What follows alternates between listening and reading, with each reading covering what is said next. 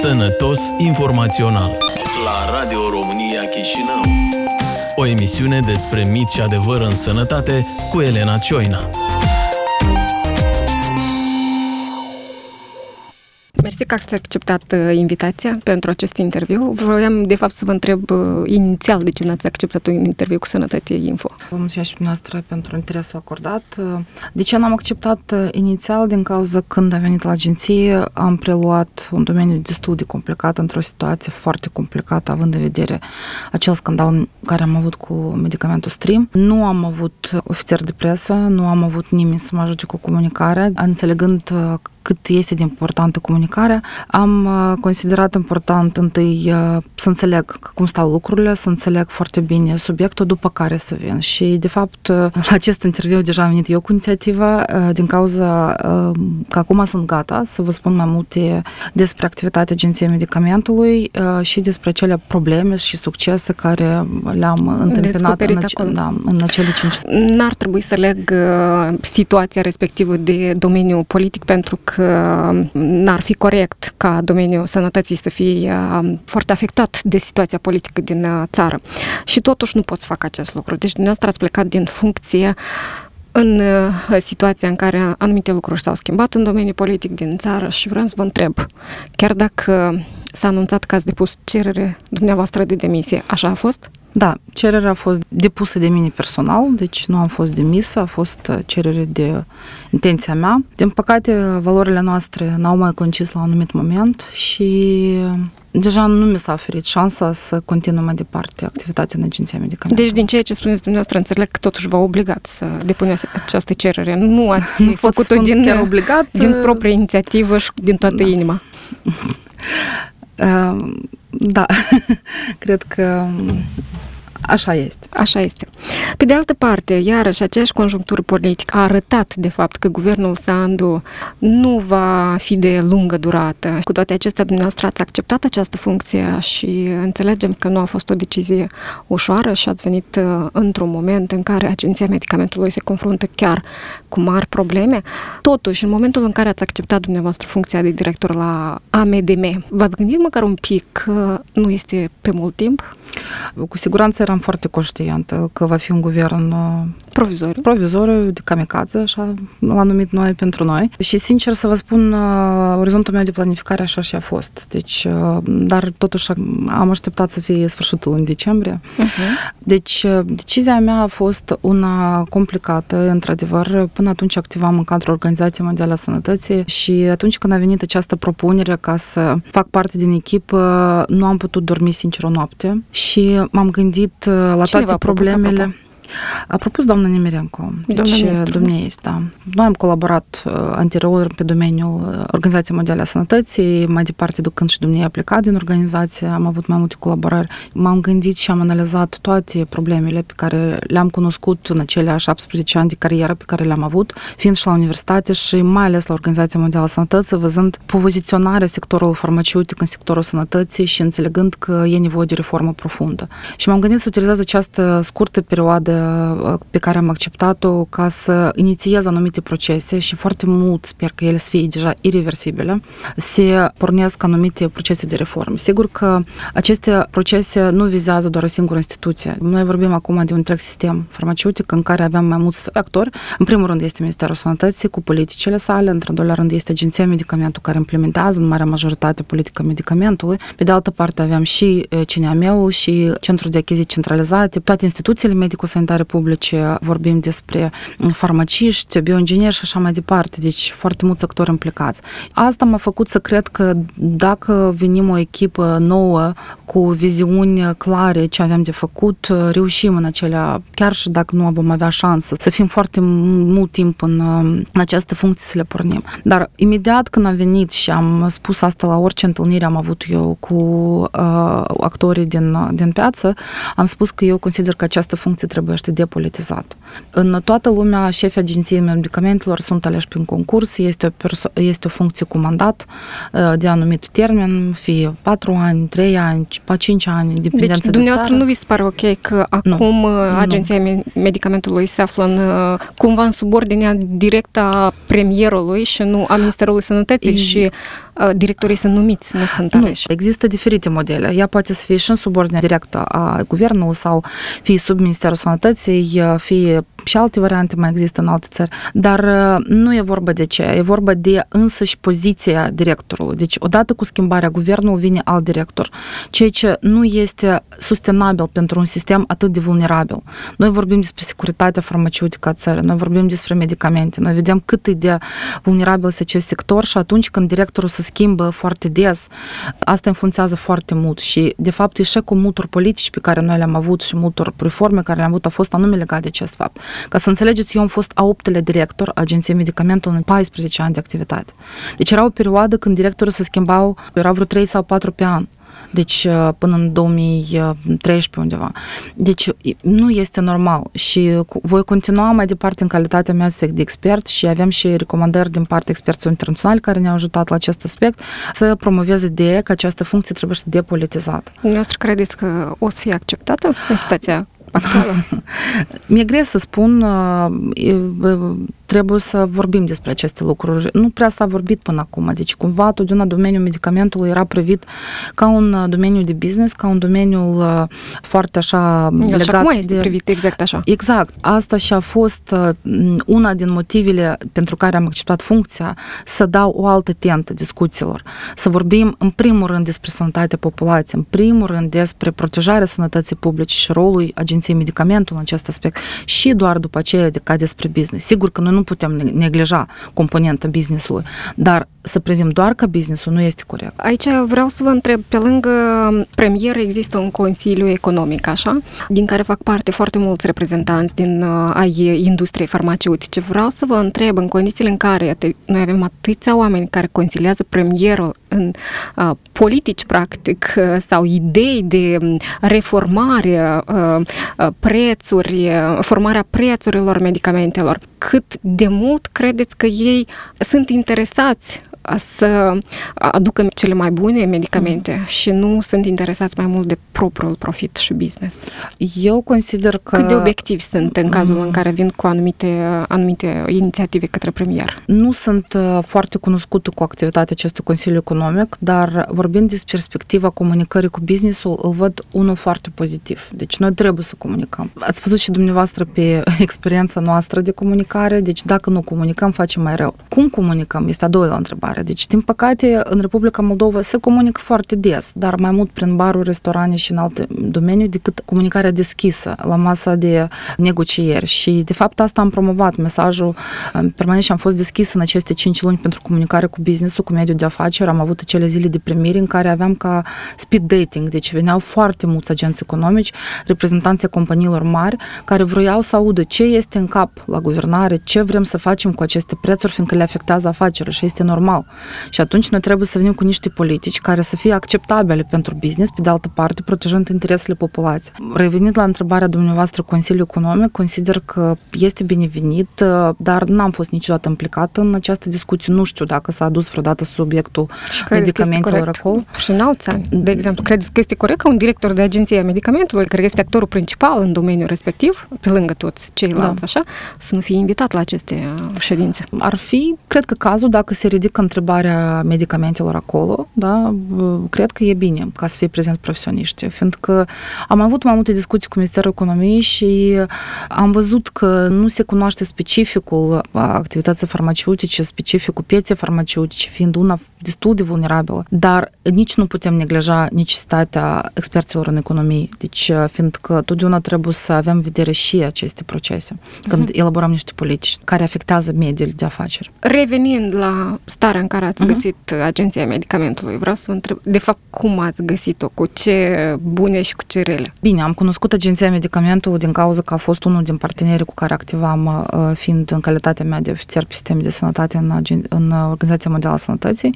Știam ce reprezintă ea din exterior, dar mi-a fost foarte interesant să văd ce voi găsi în interior și în interior am găsit un colectiv foarte profesionist care spera la o schimbare, un colectiv care avea nevoie de un lider inspirațional, un lider care să le ducă spre o schimbare, spre o cultură organizațională mai bună. Vreau să spun că Agenția Medicamentul are foarte multe puncte forte. În primul rând, implementarea sistemului de management a calității, pentru care a fost responsabil ceilalți directori care au fost pe la mine. Acel twinning, acel uh, proiect twinning implementat de precedentul uh, director domnul Zara, iarăși îl consider un succes și am vorbit asta și din uh, prisma Organizației Mondiale a Sănătății. Plus, într-adevăr, aveam puse bine anumite procese, deci aveam sistemul de, de reglementare.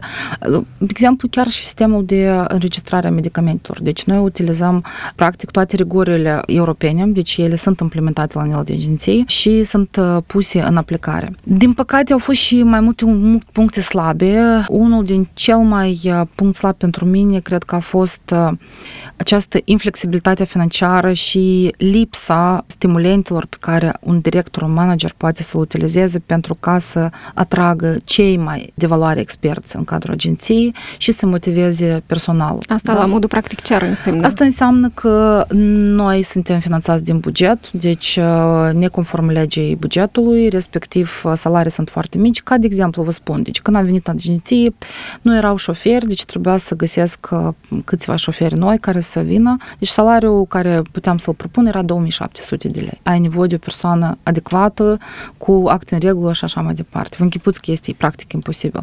Ați Sau, reușit? de exemplu, am reușit. Am reușit. Cine ați convins cu 2700 de lei să lucrezi? Sincer să vă spun, în aceste uh, 5 luni am, am dezvoltat foarte multe capacități de a inspira oamenii și am reușit să aduc în echipe niște tineri cu care mă mândresc, care într-adevăr sunt uh, foarte dotați. De exemplu, șeful meu de secție de la IT este un băiat extraordinar, care a acceptat să lucreze cu 4800 de lei pe lună. Și acum puneți pe, pe cântar cât primește specialistul în domeniul IT în Republica Moldova.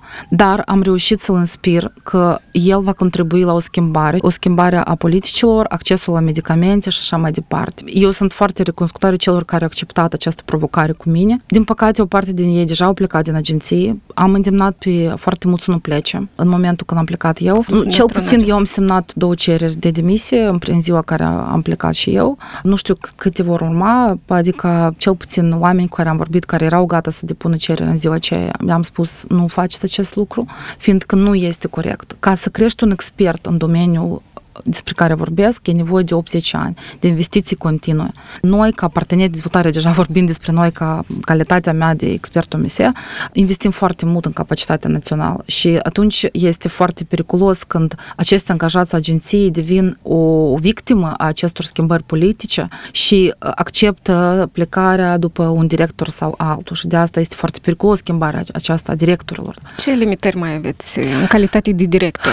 În calitate de director, sigur că cadrul normativ. Avem niște legi foarte vechi. De exemplu, legea medicamentului din Așa. 93, legea activității farmaceutice 1456 din 95, cele hotărâri de guvern, bine, ele sunt mai noi, dar oricum sunt deja învechite moral. Deci e nevoie urgentă, urgentă de schimbare a cadrului normativ legal. Și de asta, de fapt, a fost propunerea mea, deci asta a fost mandatul cu care am venit acolo. Și de ce imediat am început să lucrăm la această, acest proiect de lege.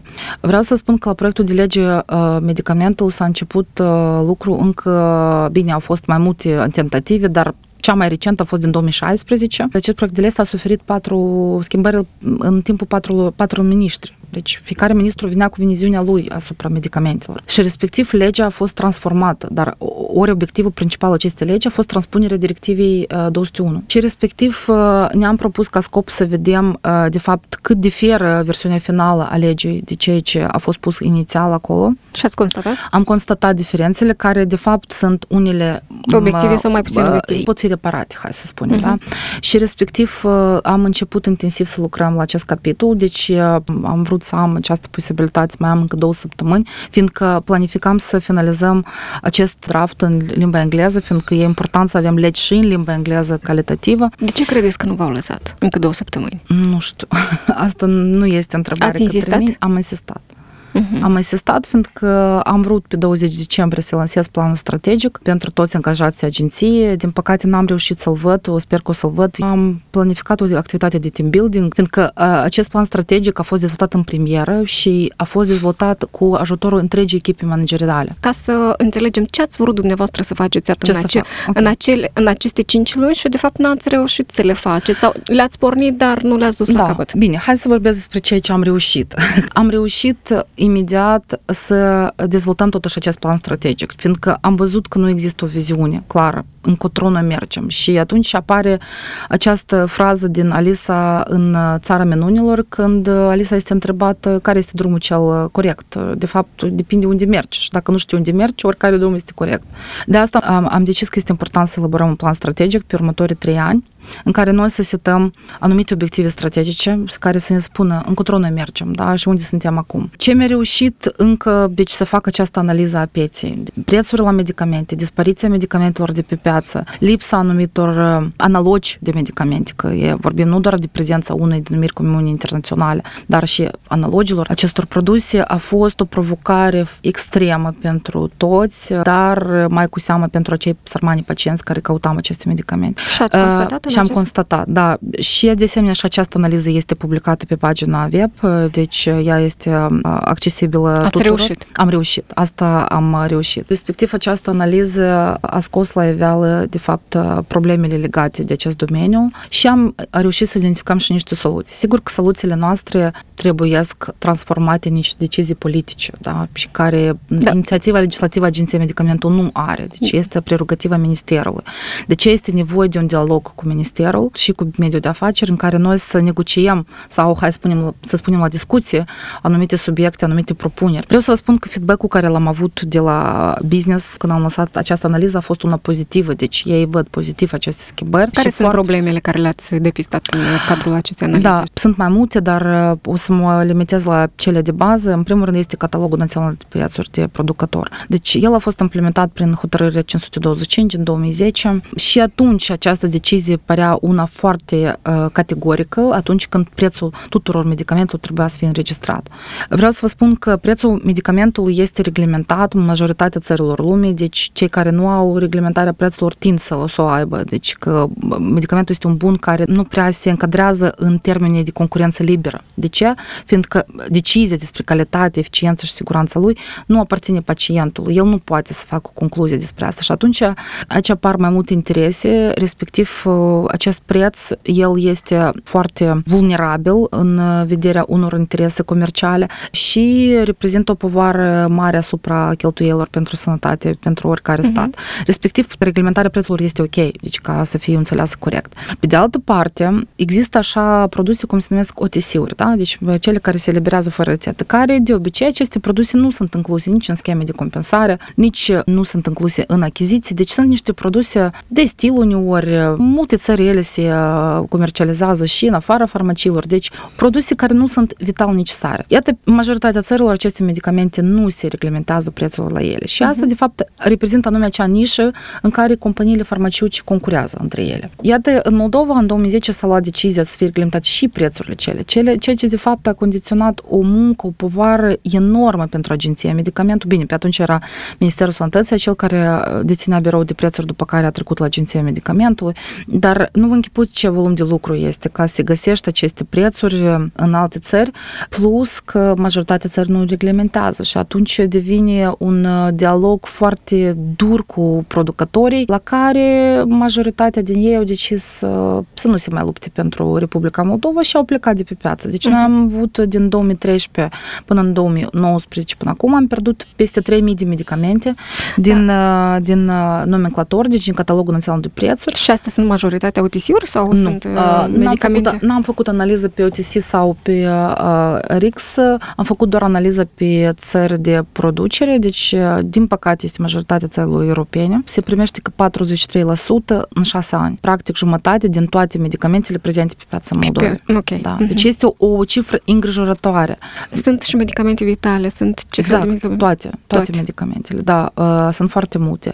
OTC-urile au fost reglementate. Problema a fost în, încă în forma cum este prezentat acest catalog. Deci catalogul este public și este accesibil pentru toți. Deci oricare cetățean al Moldovei sau oricare utilizator al internetului accesează pagina Agenției Medicamentului și vede aceste prețuri. Ceea ce, de fapt, este un pericol pentru producători în sensul plasarea medicamentului pe altă piață. De exemplu, uh, Rusia cu siguranță se uite, uh, dar cu ce preț voi vindeți Moldovei, da? Și atunci când în Moldova este un preț, Rusia vrea și ea. Și respectiv uh, producătorul negociază și vrea să aibă un preț mai competitiv acolo. Și el zice că, a, mai bine eu să nu, fac, să nu am deloc prețul în Moldova ca să am un preț mai bun în Rusia și nu se compară piața Moldovei cu piața uh-huh. Rusiei. Și din aceste considerente, Moldova fiind de multe companii percepute ca o parte a țărilor CSI, a fost lăsată. A fost lăsată și De mulți ce au este plecat. important ca să se ghideze inclusiv de prețurile care sunt uh, pe piața din Republica Moldova? Acest mecanism de external price referencing, evaluarea prețurilor din exterior, este un mecanism uh, pe larg utilizat și recomandat de Organizația Mondială a Sănătății și din alte organisme și practic este utilizat de majoritatea țărilor. Deci uh-huh. nu este o excepție. Și atunci, totdeauna țările când uh, reglementează prețul unui medicament se uită ce e la vecini. Da? Și avem și noi în Republica Moldova acel set de țări la care ne uităm și noi când aprobăm prețurile la noi și respectiv uh, apare așa că toate țările se uită la toate țările și această transparență uneori uh, exagerată ne, du- ne face rău. Vreau să spun că experiența altor țări, mai ales celor mici, deci ne-am consultat cu, cu acești Croația, cu Slovenia, deci care sunt țări mici ca populație, dar mm. sunt sigur că au GDP-ul mult mai mare și am descoperit că avem o problemă cu asta, că acest catalog este foarte deschis. El ar trebui să aibă două părți. O parte care este accesibilă pentru Public. public, respectiv partea cea internă, care să conțină mult mai multă informație, dar să fie pentru uz intern, pentru oricare agent economic înregistrat cu acte în regulă în Republica Moldova, care va obține un parolă și un login uh, de la Agenția Medicamentul în cazul acesta și va avea acces la această. Și atunci nici unul din exterior nu va avea acces la acest catalog, uh-huh. fiindcă fix așa noi, ca Agenția Medicamentul, nu avem acces la alte cataloge din alte țări. Noi vedem doar partea publică, dar noi nu știm ce până la urmă este în interior. Și sigur că statul trebuie să negocieze prețurile, trebuie să le reglementeze, dar faptul cum el le face publice deja este altă chestie. De ce noi în această analiză am sesizat acest lucru și respectiv am venit cu o propunere să transformăm acest catalog de prețuri de producător în catalogul prețurilor maximale. Asta înseamnă că pacientul va cunoaște cât este cu adevărat prețul maximal pe care el trebuie să-l plătească. Chiar și prețul căplății, fiindcă noi avem acele 148 de denumiri comune internaționale care de fapt reprezintă circa 1000 de denumiri comerciale care sunt compensate. Și omul când vine în farmacie, el nu știe până la urmă cât el va trebui să plătească 30 de lei, 40, 100, 200 și așa mai departe. Fiindcă acel catalog de prețuri de producător care este acum piața pe, pe, plasat pe site-ul nostru nu este informativ pentru el. Nu, nici nu-l înțeleg. Nu înțeleg. Și eu vă spun de ce, fiindcă uh, formarea prețului medicament este una mai complexă. Da. Și ca să faci acest exercițiu, cel puțin trebuie să cunoști prevederile hotărârii 603, după care să le poți aplica. De ce? Sunt sigură că cetățenii nu, Nu, merg cu siguranță. să vadă această Cu hotărâre de siguranță. guvern. Și plus faptul că farmaciile mai aplică diferite adausuri, astfel generează că produsul este diferit, are diferit preț în diferite farmacii. Am avut plângeri foarte multiple în acest aspect, de ce, de ce se schimbă prețul la medicamente. Și de asta am hotărât că crearea unui catalog public cu prețuri maximale ar fi unul foarte util pentru public. Și atunci orice cetățean, descăzând acest catalog, ar putea să știe, uite, atâta trebuie să coste acest medicament în, În farmacii farmacie. și el este informat. Pe de altă parte, protejând partea cea interioară, noi am asigura un, o situație mai confortabilă pentru producători de medicamente și am putea ascunde interesul statului în acest aspect și respectiv negocia uh, condiții mult mai bune pentru Republica Moldova. A doilea problema a plasării medicamentului pe piață este producătorul autohton. Din păcate, prin aceste reglementări de preț care avem noi acum, uh, el este pus în condiții foarte nefavorabile. Odată ce uh, Republica Moldova își aliniază standardele de calitate, eficiență și siguranță la standarde europene și noi uh, am obligat toți producătorii noștri să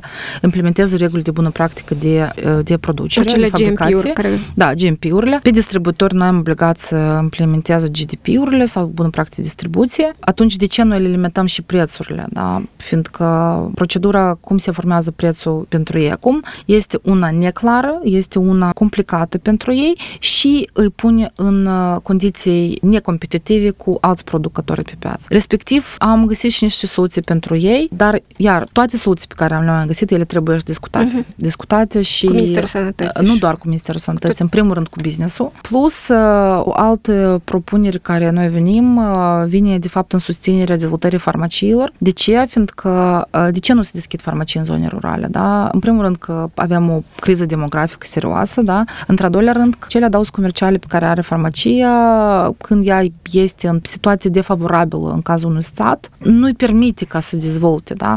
Și respectiv ne-am gândit la unele soluții care ar putea îmbunătăți starea farmaciilor, mai ales în zone rurale, pe de altă parte să nu afecteze pacientul. Asta ține de revederea cotii adausului comercial pentru farmacie în defavoarea distribuitorului angrosist. Pe de altă parte, ne-am gândit și la fixarea unei sume fixe pentru rețete compensate, uh-huh. ca farmacia să aibă un venit constant din realizare și nu să gândească să vândă medicamente mai scumpe, dar să aibă cât mai multe rețete compensate. Prin asta noi îmbunătățim accesul populației și, de fapt, acest, această plată pentru serviciu farmaceutic este modelul care se utilizează în foarte multe țări, inclusiv și România și deja majoritatea țărilor, chiar și din Europa de Est, nu de cea de Vest. Și Moldova deja tot trebuie să înceapă să implementeze astfel de motive. Sincer să vă spun, noi de, deja de mult suntem în necesitatea acută de a revedea legea noastră cu privire la activitatea farmaceutică. Deci, în mod normal, noi ar trebui să avem o lege a farmaciei în care noi să spunem de fapt, de ce vrem noi? Noi vrem să avem farmacie online sau nu vrem? Noi vrem să vindem uh, medicamentele în uh, magazine, magazine sau nu vrem? Noi vrem să avem aceste farmacii mobile sau nu vrem? Noi vrem să avem farmacii în centre de sănătate, ceea ce de fapt contravine aceste despărțiri între două profesii sau nu vrem? Și așa mai departe. Deci s-a acumulat un set de întrebări care de fapt sunt foarte importante și ele trebuie puse în discuție. Dacă este să vorbim despre legea medicamentului, atunci ea este practic transpunerea directivei directivelor europene, da? Și acolo nu avem așa de mult spațiu de manevră. Deci trebuie să ne uităm ce face Uniunea Europeană și le transpunem. Pe când legea farmaciei este o lege pur națională și, de fapt, trebuie să fie congruentă sau uh, ajustată deci. la sistemul național de sănătate. Doamna Bezverhni, revenind da. la analiza pe care ați făcut-o da. a pieței, vreau să vă da. întreb din perspectiva pacientului. Foarte mulți oameni se întreabă, dar la noi medicamentele în general s-au ieftinit în toată această perioadă sau s-au scumpit sau ce să înțelegem? Pentru că noi foarte des, uh, uitându-ne pe site-ul Agenției Medicamentului, vedem că, de exemplu, s-au ieftinit anumite medicamente uh-huh. cu 3% sau cu 4% de la producător. Uh-huh. Și pentru noi nu este clar da. asta ce înseamnă, pentru cine ele s-au ieftinit, pentru noi consumatorii sau pentru cei care da. importă. Din perspectiva pacientului și, de fapt, asta vedeam noi și din cadrul Organizației Mondiale a Sănătății, nu era clar ce se întâmplă, da? fiindcă indicatorul de bază bază care de fapt ne arată această acoperire universală cu servicii este cheltuielile pentru sănătate. Uh-huh. Și noi am văzut că pe ani da, acest indicator crește, deci cheltuielile private pe sănătate, anume pe medicamente, cresc. Sunt din și pentru noi nu era clar cum așa. Deci Republica Moldova a implementat atâtea politici în acest domeniu și bă, asta crește. De ce fiind încă în OMS, am inițiat un studiu privind accesibilitatea economică și fizică a medicamentelor care urmează să fie finalizat acum și acolo de fapt am descoperit că prețurile au crescut. Da? Cu, cu acel cât? studiu cu care am făcut noi, nu vă pot spune acum dată exactă, fiindcă v-am spus încă că studiul încă nu este finalizat, avem date colectate, dar sunt încă în proces de analiză. Dar vorbiți cu orice cetățean în piață și o să vedeți că uh, el permanent este nemulțumit de faptul că prețurile la medicamente cresc. Ce și să... vă spun de ce. Ce vă spun da, de exact. ce. Ce să înțelegem? Pe noi uh, cineva ne-a mințit că nu, ele s-au ieftinit sau ce s-a întâmplat? Ce nu, procese nu, s-au Nu v-a mințit. Eu nu cred că ceilalți guvernanți care au fost până acum au vrut ca medicamentele să scumpească. Nu, din contră. Deci toți veneau cu intenții nobile să ducă prețul în jos, da? Adică asta era ok. Ideea este ce metodă tu utilizezi și cât de fapt tu evaluezi și ori monitorizarea și evaluarea este un problemă foarte mare pentru politici de sănătate în Republica mhm. Moldova, uh-huh. da? Și din păcate a lipsit această componentă în acest domeniu. Iată ce acum se noi avem? Da. A lipsit? Acum o avem? Încă nu. Eu mi-am planificat să o fac, dar uh-huh. o să vedem. O să mă strădu să explic în termeni cât mai simple uh-huh. ce s-a întâmplat. Deci, din 2010, implementând acest catalog de prețuri și implementând această reglementare dură a prețurilor, noi am forțat foarte mulți producători să-și dea prețuri în jos. Foarte mulți din ei și-au plecat. Dar cererea de medicament oricând rămâne pe piață. Deci omul dacă s-a tratat cu acest medicament, el are nevoie și el o să-l ducă și o să-l caute uh-huh. în Transnistria, în uh, România, în Ucraina, o să-l aducă, el, el are nevoie. Personal eu cumpăr pentru tata meu medicamente din Ucraina, care nu le găsesc în Moldova și asta vine direct în cheltuielile mele din buzunar. Respectiv, această cerere din partea pacienților este transmisă distribuitorilor, da, farmaciilor, fiindcă ei au de face. Respectiv, distribuitorii ce fac? Se adresează la agenția medicamentul ca agenția medicamentul să le permită importul medicamentelor neautorizate, fiindcă ca un medicament să fie plasat pe piață, el are nevoie să îndeplinească două condiții de bază. El trebuie să fie inclus în nomenclatorul de stat a medicamentelor, deci să aibă dosar uh-huh. registrat, după care să fie inclus și în acest catalog de preț. Respectiv, Respectiv, dacă el dispărut din catalog de preț, chiar și dacă el este înregistrat, el nu poate fi importat pe calea uh, oficial. oficial. Deci el are nevoie de autorizație specială care se trece prin această comisie de medicamente neautorizate. Uh-huh. Această comisie se întrunește lunar în cadrul Agenției Medicamentului și acolo sunt mai multe cereri care sunt evaluate și luată decizia. Trebuiește acest medicament pe piață sau nu. Respectiv, activitatea acestei comisii este stipulată în articolul 11 a legii 1456 și acolo se vorbește despre calamități, dezastre naturale și așa mai departe și ultimul cuvânt este lipsa analogilor pe piață. Uh-huh. Și asta este de fapt cuvântul cel magic care, care s-a utilizat. Portița aceea Portița, deschisă, da. da. Respectiv, dacă noi permitem acest import neautorizat, noi nu reglementăm prețul. Deci producătorul sau distribuitorul, în cazul acesta, vine cu prețul care el propune. Și atunci agenția medicamentului, ori fi că îl acceptă, ori fi că nu acceptă. Acest mecanism a fost foarte larg utilizat. Asta vreau să vă întreb. Câte medicamente neautorizate în cazul ăsta noi foarte avem pe multe. Foarte multe, multe. ce înseamnă? Mii. Nu, vreau să spun că la o comisie aveam circa 200-300 de medicamente. Cereri. Cel puțin între astea câteva luni în care am fost eu și am avut câteva comisii din acest gen, noi am setat niște cerințe foarte stricte față de acele medicamente care pot să intre pe piață. Și cred că pe undeva distribuitorii erau supărați pe noi că noi n-am acceptat uh, multe medicamente din acestea. Dar am încercat să purtăm un dialog cu ei, cu distribuitori și să le lămurim care de fapt sunt considerentele noastre. Și acum la moment noi avem nevoie de revederea acestui mecanism care este unul normal, da? Deci el există în Uniunea Europeană, este un lucru absolut normal ca... Dar nu în cantități așa de mari. Nu în cantități și nu în lipsa criteriilor clare. Da, din punctul dumneavoastră de vedere, asta nu lasă loc de corupție? Las. Cât de mare? Las. Mare. Este, este o componentă de corupție destul de mare. Și asta este tot o problemă destul de mare în, în acest aspect. Eu cred că poate acest interes față de Agenția Medicamentul și este generat anume de activitatea acestei comisii, fiindcă este o portiță foarte ușoară de a trece pe piața farmaceutică ca să ocolești toate acele filtre pe care un sistem de reglementare puternic într-o țară le pune prin înregistrarea produsului și prin înregistrarea prețului. Ați sesizat dumneavoastră unde sunt aceste interese? Cine uh, le are? Nu, Chiar nu, din nu, nu, nu, mi-a fost, nu mi-a fost ca sarcină, sincer să vă spun, fiindcă asta este sarcina procurorilor, altor organe ca să investigheze, uh-huh. ca să înțeleagă. Înțelegând că am foarte puțin timp la dispoziție, sincer să vă spun, am, am lucrat în fiecare zi până la 10-11 în cadrul agenției ca să reușesc să fac mai multe lucruri posibile. Respectiv am vrut să fac o analiză să văd ce cu importul acesta, fiindcă oricare cerere când mă uitam la ea, eu vedeam în spatele ei pacienți. Și sigur când vedeam un medicament oncologic, nu puteai să nu-l admiți pe piață, că știi că tu, în partea aceasta, pacientul care are nevoie de el. Și prin decizia ta, tu lipsești un om de un medicament care mâine deja poate să n-aibă nevoie Puteți de el. să ne dați niște niște exemple de medicamente, de exemplu, care chiar și pe domeniul oncologiei? Chiar această vară, deci au fost mai multe uh, glucofaje care s-au cerut. Acel produs, de exemplu, Nimotopul, care este un produs foarte important pentru accident vascular cerebral, uh, deci foarte multe care lipsau, nu sunt da, ele catalogul. nu sunt catalog. Foarte multe producători buni uh, europeni. Vreau să vă spun că toți cei care au plecat, despre care v-am vorbit, acele uh-huh. 42%, ei au venit pe portița asta. Deci neautorizat. Neautorizat. Dar care a fost problema? Problema a fost în acel mecanism de formare a prețurilor. Fiindcă dacă se relaxează acest mecanism, se face unul mai accesibil pentru producători, atunci noi îi punem pe toți în calea normală de accede pe piață. Mm. Și da, asta neautorizat de... înseamnă, înseamnă preț mai mare? În cele mai deseori, da preț mai mare și este un risc foarte mare. Este un risc esențial foarte mare pentru sănătatea publică, fiindcă dacă acest medicament nici nu este înregistrat, în catalog, atunci noi nu cunoaștem nimic despre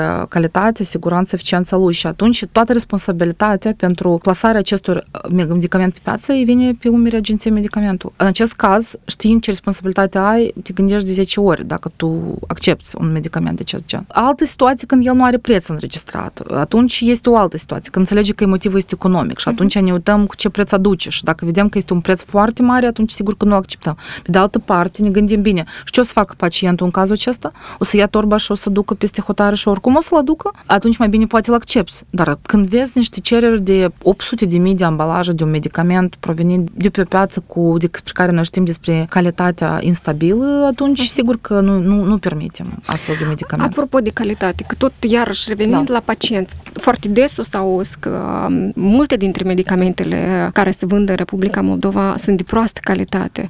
O spun inclusiv unii manageri de instituții medicale că nu sunt eficiente în tratament.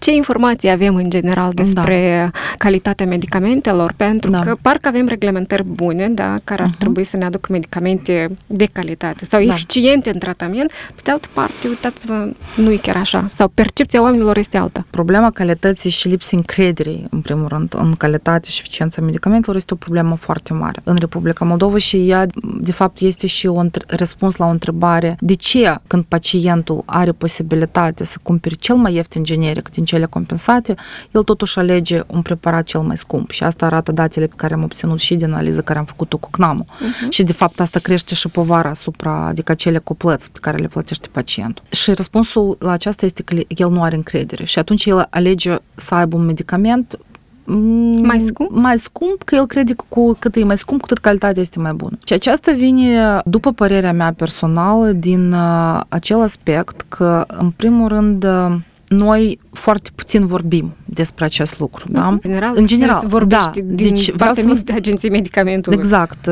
Asta a fost și una din punctele slabe pe care le-am găsit, că nu se comunica deloc. Deci pagina Facebook era un tabu, pagina web era un tabu, adică nu se plasa nimic. Când am întrebat pe colaborator, bine, da, asta ați plasat, dacă ați vorbit până acum de stream, când veneam taman, nu, nu, nu, despre asta nu vorbim. Eu zic, nu, noi o să vorbim acum.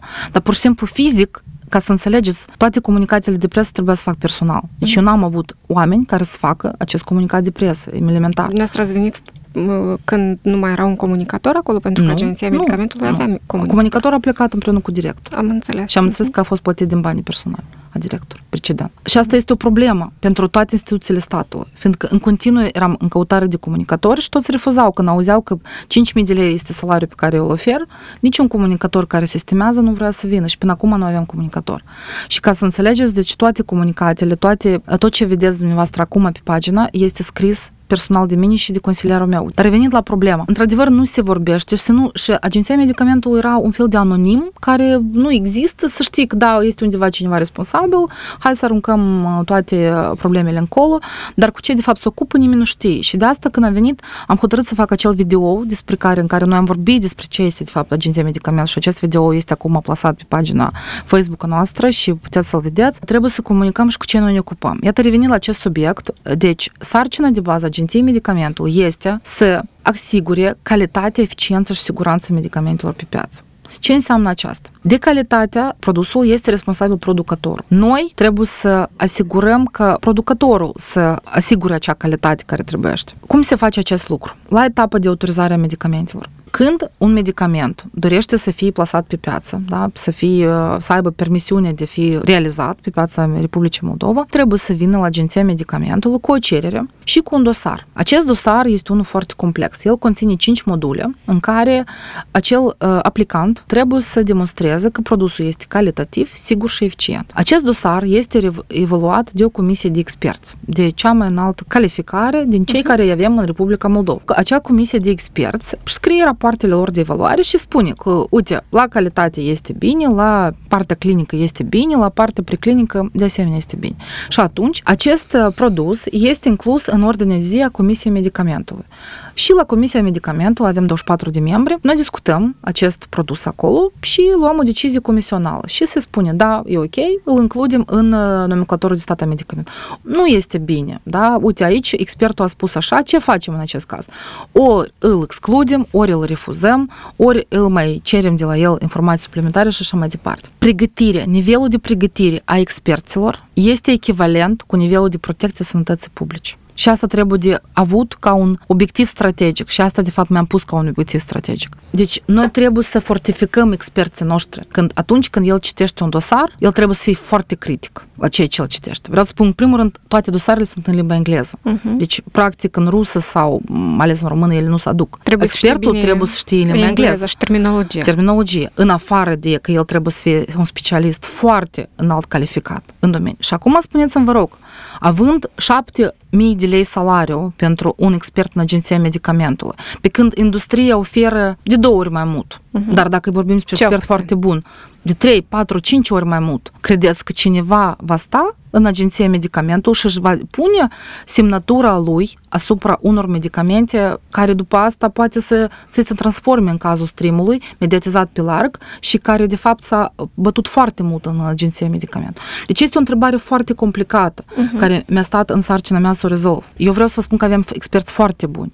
Îi aveam Bun, foarte buni. fortificăm, doamna Bezărhinei, dar e, oamenii ăștia rămân să lucreze tot în agenția medicamentului și dumneavoastră spuneați la începutul acestei emisiuni că aveți posibilități limitate, inclusiv la salarizare. Corect. Și ei lucrează din entuziasm. Ei lucrează majoritatea din ei din entuziasm. Da, nu vă cred. Eu sincer vă spun, eu sincer vă spun, vorbiți cu oamenii aceștia și voi să vedeți că ei cu, cu lacrimi în ochi și spun, doamna Zinaida, noi vrem să contribuim la sistem și eu am văzut pe ei toți și de aceea ca o motivare pentru ei, eu vă spun ce este. Este, sunt aceste participări în diferite grupuri uh, internaționale. De exemplu, Agenția Medicamentului este Autoritatea Națională de Farmacopie Europeană. Deci, a, membrii Agenției Medicament sau uh, reprezentanții staffului sunt membri la această uh, farmacopie uh-huh. europeană, ce este, este un nivel foarte înalt. După care suntem, avem reprezentanții noștri în DUCHEM, în diferite comitete, uh, în Organizația Mondială a Sănătății și așa mai departe. Și asta este un motiv în plus. Și atunci oamenii acceptă să aibă un salariu mai mic pentru o realizare profesională mai mare. Și trebuie foarte Cumva să bine compenseze. Da, compenseze, fiindcă cei, tu, de asta tu nu ai nu Da, ai dar cu acces în- 7000 de lei pe lună în zilele noastre nu poți să trăiești în municipiul Chișinău, chiar având a, casă, având masă, având de toate de până acord? acum. Și de asta am pus ca o direcție strategică, în acest plan strategic, asigurare sustenabilității financiare a Agenției Medicamentului. Și o să continui să vorbesc permanent la acest aspect. Deci, noi trebuie să schimbăm modelul despre care finanțează, ori calitatea expertizii noastre va scădea în continuare și noi, sincer să vă spun, acum, după tot ce s-a întâmplat cu stream noi nu avem experți în endocrinologie care acceptă să facă evaluarea dosarelor. Nimeni Noi nu vrea. avem experți medici care să Nu, vrea să noi vorbească avem- pe subiectul respectiv. Eu Cu înțeleg, atât mai dar mult. am în vedere că noi gata, lumea nu vrea, adică pentru acele mizerul de bani care se plătește uh-huh. și pentru acea presiune puternică care se pune, lipsa transparenței, deci duce la faptul că oamenii pur și simplu refuză. Și de aceea am considerat cât mai repede posibil să mobilizez fonduri uh, din exterior ca să invit acești specialiști care se petreacă o săptămână în Republica Moldova uh, împreună cu 20 de uh, uh, angajați agenției medicamentul și experți din exterior ca să învețe cum se evaluează de fapt un dosar a medicamentelor biologice. Și eu sper că mi-am reușit, dar acest lucru trebuie să continue. Deci este, trebuie să fie un proces permanent. Nu vorbim de niște acțiuni de scurtă durată, că azi am făcut ceva și gata, de mâine uh-huh. e bine. Nu.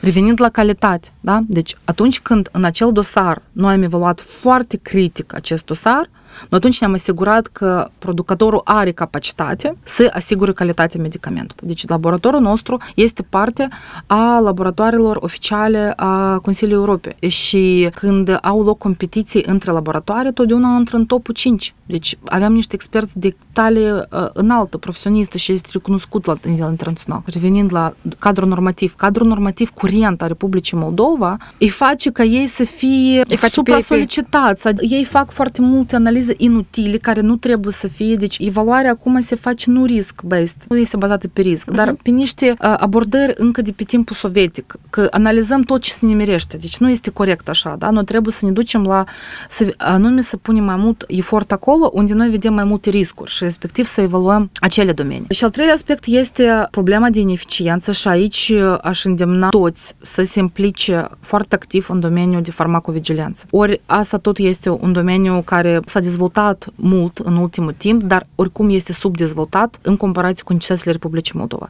Deci farmacovigilență presupune monitorizarea utilizării medicamentelor și dispozitivelor medicale, dacă vorbim uh-huh. despre supraveghere după etapa când ele au fost plasate pe piață. Și trebuie să fie raportat atât ineficiența medicamentelor, cât și prezența careva efecte adverse.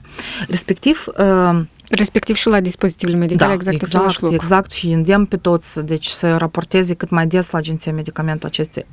De ce se întâmplă? Deci medicii, noi cunoaștem foarte mult, că ei se plâng că medicamentele nu sunt eficiente, că uite, noi în loc de un gram de antibiotic utilizăm 2 grame. Dar agenția medicamentul nu are niciun raport pe ineficiența medicamentului. Atunci când centrul de achiziții anunță un tender, sunt câțiva câștigători, centrul se adresează la noi și întreabă ce știți despre acest produs, da? cât efecte adverse au avut sau dacă a fost utilizat până acum. Și atunci agenția medicamentul nu, nu spune, noi nu avem date. Deci nimeni n-a raportat despre acest lucru. Și de aceea noi am pus foarte mult focus pe această activitate și am făcut mai multe instruiri cu medicii unde i-am îndemnat. Am făcut și o campanie uh, de mediatizare uh, pentru raportarea efectelor adverse cu genericul Eu raportez, în care am îndemnat toți utilizatorii de medicamente, dar mai cu seamă medicii, să raporteze în eficiență. Și atunci noi am avea anumite instrumente cu care noi am putea contramanda acele medicamente ineficiente. Bun, domnul... Ori în cazul streamului, exact a fost uh-huh. situația aceasta. Ok, da? imediat vorbim despre stream, pentru că chiar a încurcat povestea cu el,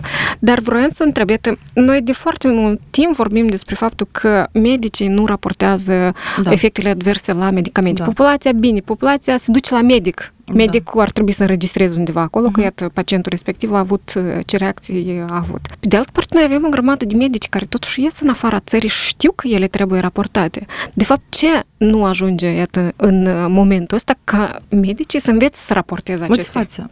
Care motivație? Iată, de ce fel asta, de motivație? Financiară, nu, inspirațională, cum deci, ziceți dumneavoastră? Uh, lipsește motivația din ce cauză? Fiindcă cultura pedepsii la noi există și deseori medicii cred așa că dacă eu am să raportez ceva, asta înseamnă că voi fi pedepsit. Înseamnă că eu am făcut o greșeală și ceva nu merge așa. Deci noi trebuie să schimbăm această mentalitate de pedepsă. Deci dacă noi raportăm un eveniment, asta nu înseamnă că noi asta a fost o greșeală, da? Este important să cunoaștem că acest lucru s-a întâmplat. În primul rând. În al doilea rând, vreau să vă spun că raportarea unei reacții adverse, da, este complicată acum la moment. Uh, oricum, tu trebuie să completezi o formă și noi căutăm posibilități ca să facem lucrul acesta mult mai simplu. De aceea am implementat, nu eu, am implementat, au implementat succesorii, precisorii mei, sistemul de e-reporting, care automat permite de pe uh, pagina web automat să înregistreze uh, datele acolo și respectiv ele nimeresc atât în agenția medicamentul cât și în centrul de monitorizare din Uppsala, um, centrul din Suedia. Dar oricum nu este suficient, deci trebuie construiri și trebuie aplicații mobile. Ar fi o soluție pentru viitor ca mai ușor, să mai ușurăm acest lucru. Mai cu seamă pot fi incluse în această raportare asistentele medicale. Ele sunt mult mai uh, accesibile și mult mai, mai libere, hai să spunem uneori, ca medicii, ca să raporteze aceste reacții adverse. Și în foarte multe țări ei anume sunt acea forță care raportează. Deci, plus, s-ar putea de gândit și la mai multe inițiative, de exemplu, acordarea punctelor de de instruire continuă pentru medici, acei care sunt cei mai buni raportori, ca să le dăm niște motivații suplimentare de ce să facă un lucru voluntar, că este un lucru voluntar. Tu nu poți obliga, vreau să vă spun, stimați medici, să aveți un plan de raportare 20 de reacții adverse pe lume. Deci vă dați bine seama că este Indicator un, de performanță. Un indicator, de, exact, indicator de performanță pentru spitale. Deci și asta deja este discreția managerilor de spitale să le implementează. Dar managerii trebuie să conștientizeze necesarul. De ce este nevoie de un dialog continuu, de instruiri continuu, continuă, ca agenția medicamentul activ să se implice în aceste discuții cu medicii, cu populația, cu decision makerii, pentru ca să... Uh... Dar spuneți-mi, vă rog, iată, agenția medicamentului trebuie să se implice. De ce nu s-a implicat până acum? S-a... Noi chiar avem o rată foarte mică de, de raportare a reacțiilor adverse la medicamente. Ea crescut, exact, ea a crescut, a vreau crescut, să spun dar... de două ori, a crescut uh, și avem un indicator, deci OMS-ul are un indicator de 200 de reacții adverse per un milion. Deci noi avem deja aproape de 1000, deci pe acest an. Deci noi avem indicatorul împlinit, deci se raportează. Iarăși revenim la salarizare, iarăși revenim la motivații. Ce nu, nu, nu, uh, nu. Uh, vreau să vă spun că domeniul de farmacovigilență este unul nou. De-abia în 2013 a fost uh, cel ordin despre farmacovigilență. Și deci este un domeniu care de-abia este în dezvoltare și nu prea am avut și nici specialiști formați. Și în cadrul Organizației Mondiale Sănătății noi am investit foarte mult în formarea capacităților naționale. Uh-huh. Și vreau să vă spun că acum la agenție avem o echipă extraordinară de colegi uh, în domeniul farmacovigilenței. Vreau ca următoarea etapă să fie discuția deja cu asociațiile de pacienți. Deci noi avem, apar tot mai multe asociații de pacienți care cumva nu sunt implicați în dialogul cu autoritățile. Și uh, ne-am propus chiar în această lună, care n-am avut posibilitatea să o implementez, da, asta face parte din acele activități care nu le-am reușit, să avem un seminar pe domeniul farmacovigilenței cu asociațiile pacienților. pacienților. Vreau să vă întreb și despre medicamentele esențiale da. și puțin despre medicamentele compensate pe care da. noi uh, le avem. Deci noi avem o listă a medicamentelor esențiale destul de învechită. Așa, vreau să vă întreb uh, de ce și dacă ea nu se reînnoiește, cât de, iarăși, multă încredere putem să avem noi medicamentele care ajung la noi pe piață. Lista medicamentelor esențiale este un mecanism uh, recomandat de Organizația Mondială a Sănătății pentru prioritizarea achizițiilor, pentru prioritizarea compensării medicamentelor. Deci face parte din această noțiune de Universal Health Coverage și care ajută ca țara să, să da, ca, sa, ca țara să se focuseze pe acele medicamente care sunt trebuie să fie obligatoriu, să fie prezente pentru necesitățile populației. De ce fiecare listă este prerogativă națională națională, deci uh-huh. ea trebuie să fie elaborată în baza acelor particularități epidemiologice care le avem pe piață, în sectorul medical, care sunt necesitățile populației și așa mai departe. Sunt recomandări clare din partea Organizației Mondiale Sănătății și ultima dată, într-adevăr, aveți dreptate, lista a fost aprobată în 2011. Nu se elaborează, după părerea mea, în lipsa mecanismului. Da? Deci noi avem un regulament a listei medicamente compensate, dar, iarăși, nu există mecanism cum lucrează această comisie, cine sunt membrii, cum se plătesc acești membri. Vreau să vă spun că e vorba, încă o dată, de o expertiză esențială. Da? Noi nu avem în țară foarte mulți oameni care ar putea să contribuie la elaborarea acestei liste și acești oameni pierd foarte mult timp ca să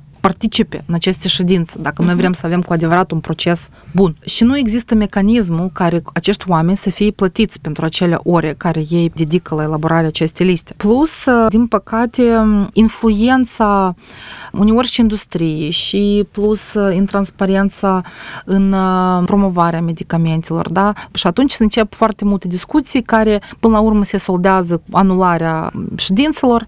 Din câte știu eu, s-a mai făcut mai multe încercări de reanimare reanima acest proces uh-huh. și el nu, n-au fost cu succes anterior. Fiind Organizația Mondială a Sănătății, la sfârșitul anului trecut am pornit procesul de revedere a listei medicamentelor esențiale. Ea, de fapt, a coincis cu inițiativa lansată de Centru PAS de evaluarea medicamentelor care sunt incluse în această listă și această analiză ne-a servit un, un ajutor foarte bun în continuarea activității pe care am început noi și uh, recomandarea noastră a fost un unificarea celor trei procese de selectare a medicamentelor în unul.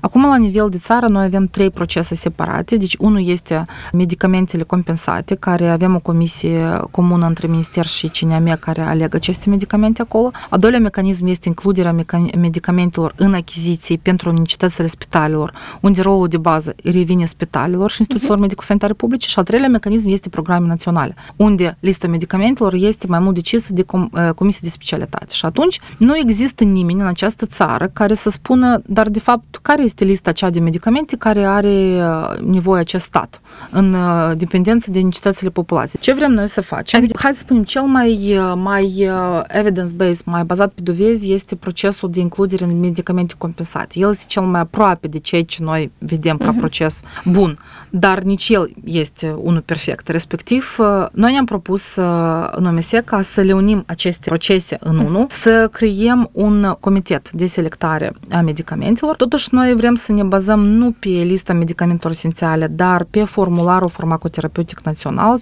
Achizițiile pentru spitale se fac în baza formularului. De aceea noi considerăm oportun să preluăm această denumire de formular și mai departe să mergem cu această reglementare în acest aspect, unde va fi un comitet care va fi instruit, care va avea capacitatea aceasta de a evalua critic din punct de vedere eficiențe clinice și cost-eficiență a medicamentelor și le va include în listă. Deja din lista aceasta va fi clar, uite, aceste grupuri de medicamente trec în compensate, fiindcă se utilizează la nivel de ambulator, aceste grupuri trec în achiziții pentru spitale și, de exemplu, acestea merg în achiziții pentru programe naționale. Iată, acest proces s-a pornit, el cam este nevoios, dar el încetul cu încetul merge, deci noi avem acest suportul partenerilor, este Organizația Mondială a Sănătății și Centrul PAS care implicați în acest proces. Sunt justificate toate medicamentele incluse în această listă? Dacă ne uităm prin prisma protocoalelor clinice naționale și uh-huh. prin lista medicamentelor esențiale, da, național. Dar dacă privim din perspectiva medicinii bazate pe dovezi, atunci avem întrebări. Deci asta de fapt ne demonstrează că protocoalele noastre clinice includ medicamentele care cred că nu ar trebui să se regăsească acolo. Ele trebuie să fie revăzute, ele trebuie să fie menținute în primul rând, fiindcă știința medicală ea dezvoltă în fiecare zi, noi avem ceva nou și ele permanent trebuie să existe aceste mecanisme. Și iată problema despre care am vorbit experții și implicarea inspectorilor în elaborarea listelor, cu aceeași măsură se reflectă și asupra elaborării protocoalelor clinice. Uh-huh. Deci este o muncă foarte mare, care, din păcate, nici de cum nu este reglementată și remunerată, în primul rând, și altfel noi avem ce avem. Îmi place foarte mult bancul acesta, e ca stranata chitiractă, da? Proiectele la care nu ați vrea să se renunțe după plecarea dumneavoastră? În primul rând, proiectul cu colectarea medicamentelor neutilizate de la populație. În sfârșit, a apărut o posibilitate din cauza că va fi permisă concinerarea, posibilitatea de a nimici masiv medicamentele care nu sunt utilizate și populația cere acest serviciu și noi am lansat această inițiativă, am început discuțiile cu agenții economici, ei sunt deschiși și am elaborat prototip de urnă, deci el urmează să, să se regăsească. A doilea proiect este monitorizarea stocurilor, deci uh-huh. este un proiect foarte important. Deci la moment acum agenția nu deține date care de fapt sunt stocurile medicamentelor în piață și respectiv ele trebuie să meargă mai departe. Al treilea este farmacovigilența și această campanie de în, uh, raportări, da, deci... Uh, a reacțiilor adverse. Reacțiilor adverse. Mult, multe altele, deci instruirea experților, ca linii roșii peste tot, renovarea cadrului normativ legal. Uh-huh. În primul rând, legea medicamentului, legea farmaciei, hotărâri de guvern pe prețuri, plus, nu am vorbit prea mult astăzi, dar este o, cred că poate o temă, discuție separată pe dispozitive medicale. Deci, legea curentă nu corespunde cerințelor europene și este foarte slabă. Și noi avem un pericol foarte mare pe domeniul dispozitivelor medicale. Mulțumesc foarte mult uh, pentru uh, interviu. Este destul de multă informație pe care ne-ați oferit-o. Oricum, eu cred că este important ca oamenii să știe chiar și anumite detalii tehnice, poate care nu sunt neapărat înțelese de tot publicul, dar cei care sunt în domeniu trebuie să știe, să le cunoască. Și vă mai aștept și la alte emisiuni. Vă mulțumesc mult și cu dragul aș veni. Consider că trebuie să comunicăm. Sper că ne-am învățat o lecție. Mulțumesc Mersi. mult! Ați ascultat emisiunea Sănătos Informațional cu Elena Cioina. La Radio România Chișinău. Împreună combatem miturile din sănătate.